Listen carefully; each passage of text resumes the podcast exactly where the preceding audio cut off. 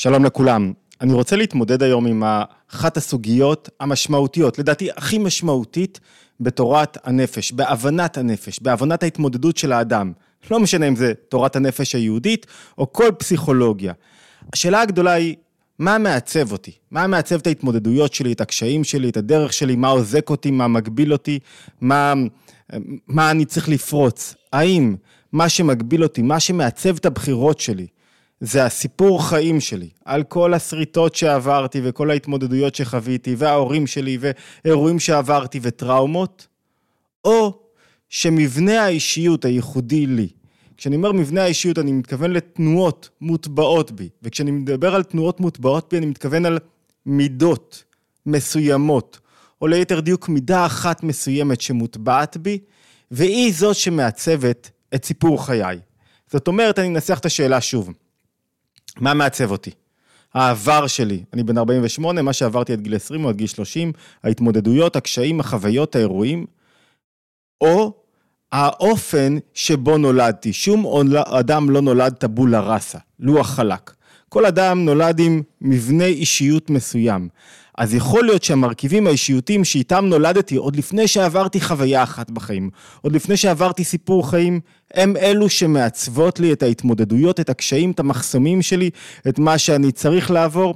אני כבר אומר מראש שאין תשובה אחת חד משמעית לכאן או לשם, אבל המשקל, כובד המשקל, שנניח אותו על אחת משתי התשובות, יקבע את האופן שבו אני צריך להתמודד, את איך שאני רואה את החיים, את איך שאני מנתח את עצמי, את איך שאני מבין את עצמי.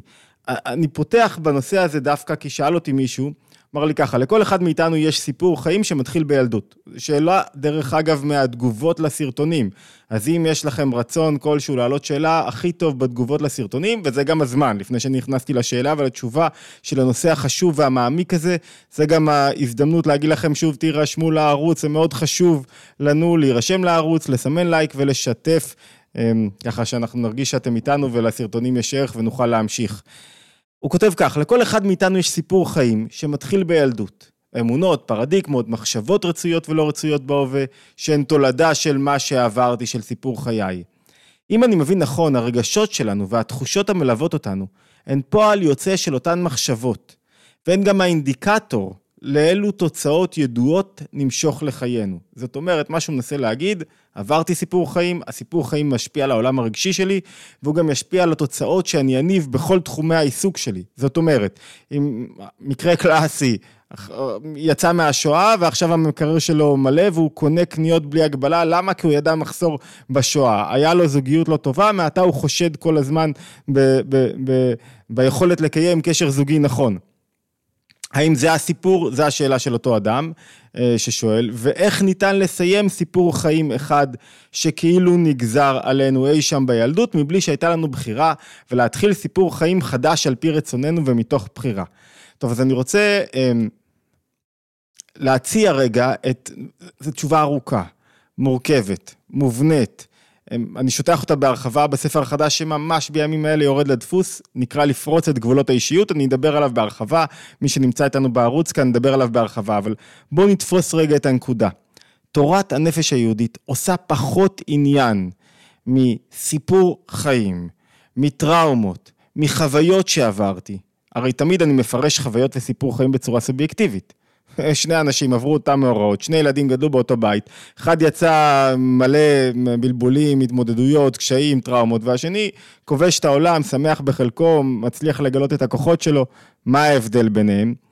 אז תורת הנפש היהודית, אני, אני לא רוצה להגיד בשונה ממה, כי, כי כמו שאתם שמים לב, אנחנו לא עוסקים בביקורת או בהבנת הפסיכולוגיה המודרנית, שהיא מאוד טריה יחסית וצעירה, אלא בהבנה מעמיקה של תורת הנפש היהודית על פי ספרות החסידות והקבלה. זה המוטיבציה שלנו. ותורת הנפש היהודית עושה פחות עניין מסיפור חיים, מאמא שהתנהגה איתי ככה וככה והייתה קפדנית, ומאבא כזה וכזה, ויותר. מהמידה המוטבעת בי בנפש, שהיא זאת שמעצבת את דרכי. וההבנה הזאת היא, היא משמעותית כמעט לכל תחום וכל עניין. למה? כי מה היא אומרת? מה זאת אומרת?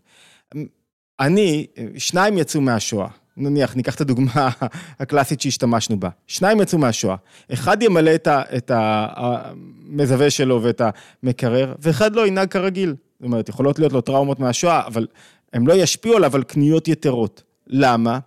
כי הראשון, נוסף על החוויה שהוא חווה, היה לו גם התמודדות רגשית מוטבעת בו מאז שהוא נולד, שקשורה בצמצום, שקשורה ב- ב- בחשש מהעתיד.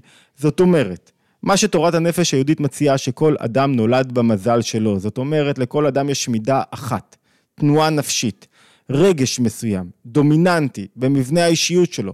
הרגש הזה הוא זה שמעצב לי את ההתמודדויות ואת האופן שבו אני חווה את העולם הסובייקטיבי. שני אנשים נכנסים לאותו אירוע, הם רואים את ה... אתם יודעים מה? לא שני אנשים נכנסים לאותו אירוע, שנינו מסתכלים דרך החלון, אנחנו רואים דברים שונים בהתאם לעולם הרגשי שלנו, ויותר מדויק למידה הדומיננטית שבנו. זאת אומרת, אם לי יש מידה דומיננטית שקשורה באסתטיקה, נניח, אני, אני לא נכנס טיב המידות. ומי ששאל, יש לנו לא מעט סרטונים שעוסקים במאפייני המידות, ומהם העולם הרגשי שלי, ומהם רגשות, מוזמנים, אמ, אני אשים אפילו למטה בסרטון, מתחת לסרטון. אני מסתכל על העולם, משהו מפריע לי בעולם אסתטי, אני מסתכל עכשיו, עכשיו אני עם הנוף הוא אה, לכיוון חוף נהריה. אז אני מסתכל, אחד יסתכל על הבניינים המיושנים, הוא יגיד, אוי, זה מט ליפול, מפריע לו אסתטיקה ומבנים. אחר, מה שמעניין אותו זה אה, רעב, יש לו יותר תנועה שקשורה ב, ביצרים של אוכל, אז הוא מסתכל על המעדניה והקונדטוריה. כל אחד יראה משהו אחר שקשור לא רק בהבנה השכלית שלו, אלא בעולם הרגשי שלו. זה מובא גם שמי שמשתייך לבית הלל, שהם מקלים יותר, זה בגלל שהתנועה שלו בנפש, המידות שלו קשורות למידות שהן פתוחות יותר, מקלות יותר, ומי שמשתייך לבית שמאי הוא דקדקן יותר, הוא קפדן יותר. זאת אומרת, מה שאני חווה, האופן שבו אני מבין את העולם, הדרך המשקפיים שאני מרכיב, הראייה השכלית שלי קשורה במידות שלי. זאת אומרת, מה שמשפיע לי יותר על החיים זה פחות הסיפור חיים שלי. כן, בהחלט, לסיפור חיים יש השפעה. כן, בהחלט, לדברים שעברתי יש השפעה עליי, ודאי, אין בכלל מחלוקת על זה. זה, זה לא שאני חס ושלום חולק על זה, אבל לא השפעה דומיננטית כמו המידה המוטבעת בי בטבע. ואם למישהו יש למשל מידה מוטבעת בטבע שקשורה בעצבות ודיכאון, אז הוא יחווה גם את המציאות באופן מסוים שקשור, אמרנו, מאחורי דיכאון עומד הרבה פעמים התחושה, לא הרבה פעמים, כל הפעמים, התחושה שאני לא משפיע, לא משפיע מספיק, אני לא יכול אה, לבטא את העמדות שלי, יש לי מסר איכותי להביא לעולם ואין מי שיקשיב לי, ו- ו- וכל מי שהוא בעל דיכאון בדרגה כלשהי, תמיד הוא חייב להיות אדם מוכשר, בעל ערך, ייחודי, כי אחרת, אם הוא לא חושב שיש לו משהו להביא לעולם, אז על מה הוא יהיה בדיכאון? אז ברור שבעל דיכאון מסתכל על המציאות, רגע, יש לי ערך, יש לי משהו לתת, ואז אני הולך לפסיכולוג, לרב שלי, למטפל, למי שזה לא יהיה, ואני אומר לו, תשמע, העולם לא מוכן להקשיב לי, לא מקבלים ממני, אני לא יודע איך לבטא את המסר שלי. אוקיי, דרך מה הוא רואה, דרך איזה פריזמה הוא רואה את המציאות? דרך הפריזמה של ההשפעה שלו. זאת אומרת, כל חוויית החיים שלו תהיה כזאת, האם השפעתי, האם גיליתי את הכוחות הייחודיים שלי או לא. וכל פעם שאמא שלו תגיד לו, אתה מוכשר, אתה טוב, אתה ייחודי, זה דווקא יהיה עליו עוד משקולת. אני כזה מוכשר ולא מצליח לבטא את עצמי, ולא מצליח לבטא את הכוחות שלי, מה עולה לנו מזה? מה, למה אנחנו חותרים?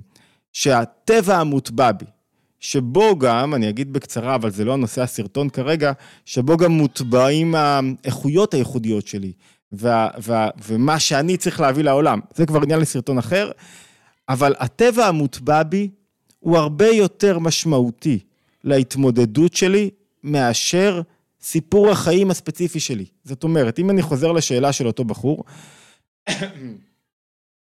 האם אני צריך להשתחרר מסיפור החיים שלי? לא. זה, זה, זה אולי ה... ה, ה לא אגיד הכזב, אבל חוסר ההבנה המשמעותי ביותר של העבודה הפנימית. עזבו את סיפור החיים. עזבו את הילדה שבתוכי, הילדה שהייתי בגיל 3, 5, 7, 9. זה לא, זה, זה לא שם. לא שם התיקון, לא שם ההתמודדות. זו לא נקודת ההתמודדות. נקודת ההתמודדות זה עם המידה שלי, שרוצה להתרחב, והיא מעצבת לי גם ברטרוספקטיבה, בראייה לאחור, את ההתמודדות שחוויתי ואת החוויות שלי. שניים יצאו מהלם קרב, מאירוע קרב מסוים. אחד חווה הלם קרב, אחד לא חווה הלם קרב. מה ההבדל ביניהם? אחד היה לו תנועה נפשית שיותר הייתה מוכנה לקבל את, ה, את הטראומה, את הקושי, ולאחר לא. עוד לפני, כל אחד יכול להתמודד. כל אחד יכול להתגבר. אבל החוויה שאני עובר היא סובייקטיבית והיא נובעת מהעולם הרגשי המוטבע בי. יש הבדל בין רגשות מוטבעים לרגשות נרכשים. רגשות שמידות שעוררתי בתוכי במהלך חיי, שלמדתי, זאת אומרת, אני יכול להיות אדם לא חרדתי, אבל למדתי להיות חרדתי. למה? כי כולם סביבי חרדתיים כל הזמן, מה יהיה, מה יהיה, מה יהיה. המידות הנרכשות, הרבה יותר קל לי לשנות אותן לאורך השנים. הן לא מוטבעות בי בכזאת עוצמה. יותר קל לשנות אותן, למה? כי הן לא חלק מהטבע שלי. ואם אני מדייק, לכל אדם יש מידה אחת דומיננטית, שהיא-היא מעצבת הטבע שלו. זאת אומרת, שההתמודדות הגדולה בחיים שלי היא לא עם סיפור החיים, אלא עם המידה הדומיננטית בי. וזה כבר משנה את כל ההבנה שלנו את הדברים. ולכן, בתורת הנפש היהודית לא עוסקים עכשיו בבוא נשמע מה קרה לך בגיל 3, 5, 7. יכול להיות שהיה שם משהו מסוים שצריך לפרק. לא, לא אומר שלא, אבל, אבל זה לא מרכז כובד המשקל. זה לא המשקל העיקרי, המשקל העיקרי זה עם התנועה המוטבעת בי, הדומיננטית בנפש שלי. לכן אם אני חוזר לאותו אה, אה, בחור המטרה היא לא להחליף סיפור חיים. הגבול באישיות שלי ובטבע שלי לא נוצר על ידי סיפור החיים שלי. עובדה, אנחנו יכולים לראות חבר'ה שהגיעו ממקומות הכי קשים, התמודדו, פרצו גבולות, הגיעו למקומות הכי גדולים שיש. הטבע מוגדר על ידי מידה, מידה זה רגש, מוטבע באישיות שלי, שהיה קיים בי בגיל 0, 3, 5, 7, 9, 10 ו... 25, 35, 48, 77, 99, כל החיים הוא יהיה איתי. ומי שעוקב אחרי חייו, רואה שהמידה הזאת היא האתגר הגדול ביותר שלו. איתה הוא יצטרך להתמודד כל ימי חייו. היא תעמוד לו לרועץ בפני פריצה כלכלית, היא תעמוד לו לרועץ, או כמנוף, כמנוע, בתוך הזוגיות שלו. 99% מהמריבות או המחלוקות או אי הסכמות הזוגיות הן סביב המידה הזאת של אחד מבני הזוג. זאת אומרת שזה לא הסיפור חיים כמו המידה. כי המידה היא זאת שגורמת לי לראות ברטרוספקטיבה, בראייה לאחור, את סיפור החיים שעברתי. לא ביטלנו לחלוטין, לא ביטלתי לחלוטין את המשמעות של התמודדויות, סיפור חיים, טראומות, אירועים חיצוניים. לא ביטלנו את זה. אבל אמרנו שזה הרבה פחות דרמטי מאשר המידה המוטבעת בי. ולמה? כי האדם לא נולד טבולה ראסה. כל אימא, כל הורה יכול להסתכל על הילדים שלו ולראות אותם בגיל 3, ובגיל 15, אה, ובגיל 25, ובגיל 35, ולראות שהמידה שבה מדובר, שיש לו איזו מידה מסוימת שהיא בולטת, יכול להיות נטייה לעצלות, יכול להיות נטייה לכעס, יכול להיות נטייה לקפדנות. הוא רואה אנחנו רואים את המידות הללו, ואני יכול להגיד על כל ילד את המידה הדומיננטית, שחוזרת על עצמה בכל הגילאים ש, שהזכרנו. אלא מה? כמובן, זה האתגר, צריך גם איתו להתמודד. זאת אומרת, כל מה שעשינו עכשיו בסרטון הזה, זה הצבענו על החסם, הצבענו על האתגר. דורש הערכה והרחבה, אבל הבנו עכשיו מה, מה מעכב אותי, מה הקושי העיקרי. תעזבו אותי מה, מה, מה, בגיל שבע.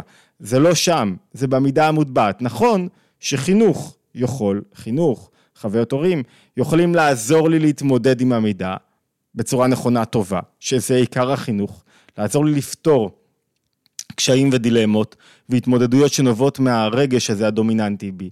או להפך, לגרום למידה לבוא לידי ביטוי ולהיות דומיננטית בי ככה שהיא, שהיא, שהיא תשתלט לי על הנפש ותתבטא בדרכים לא רצויות.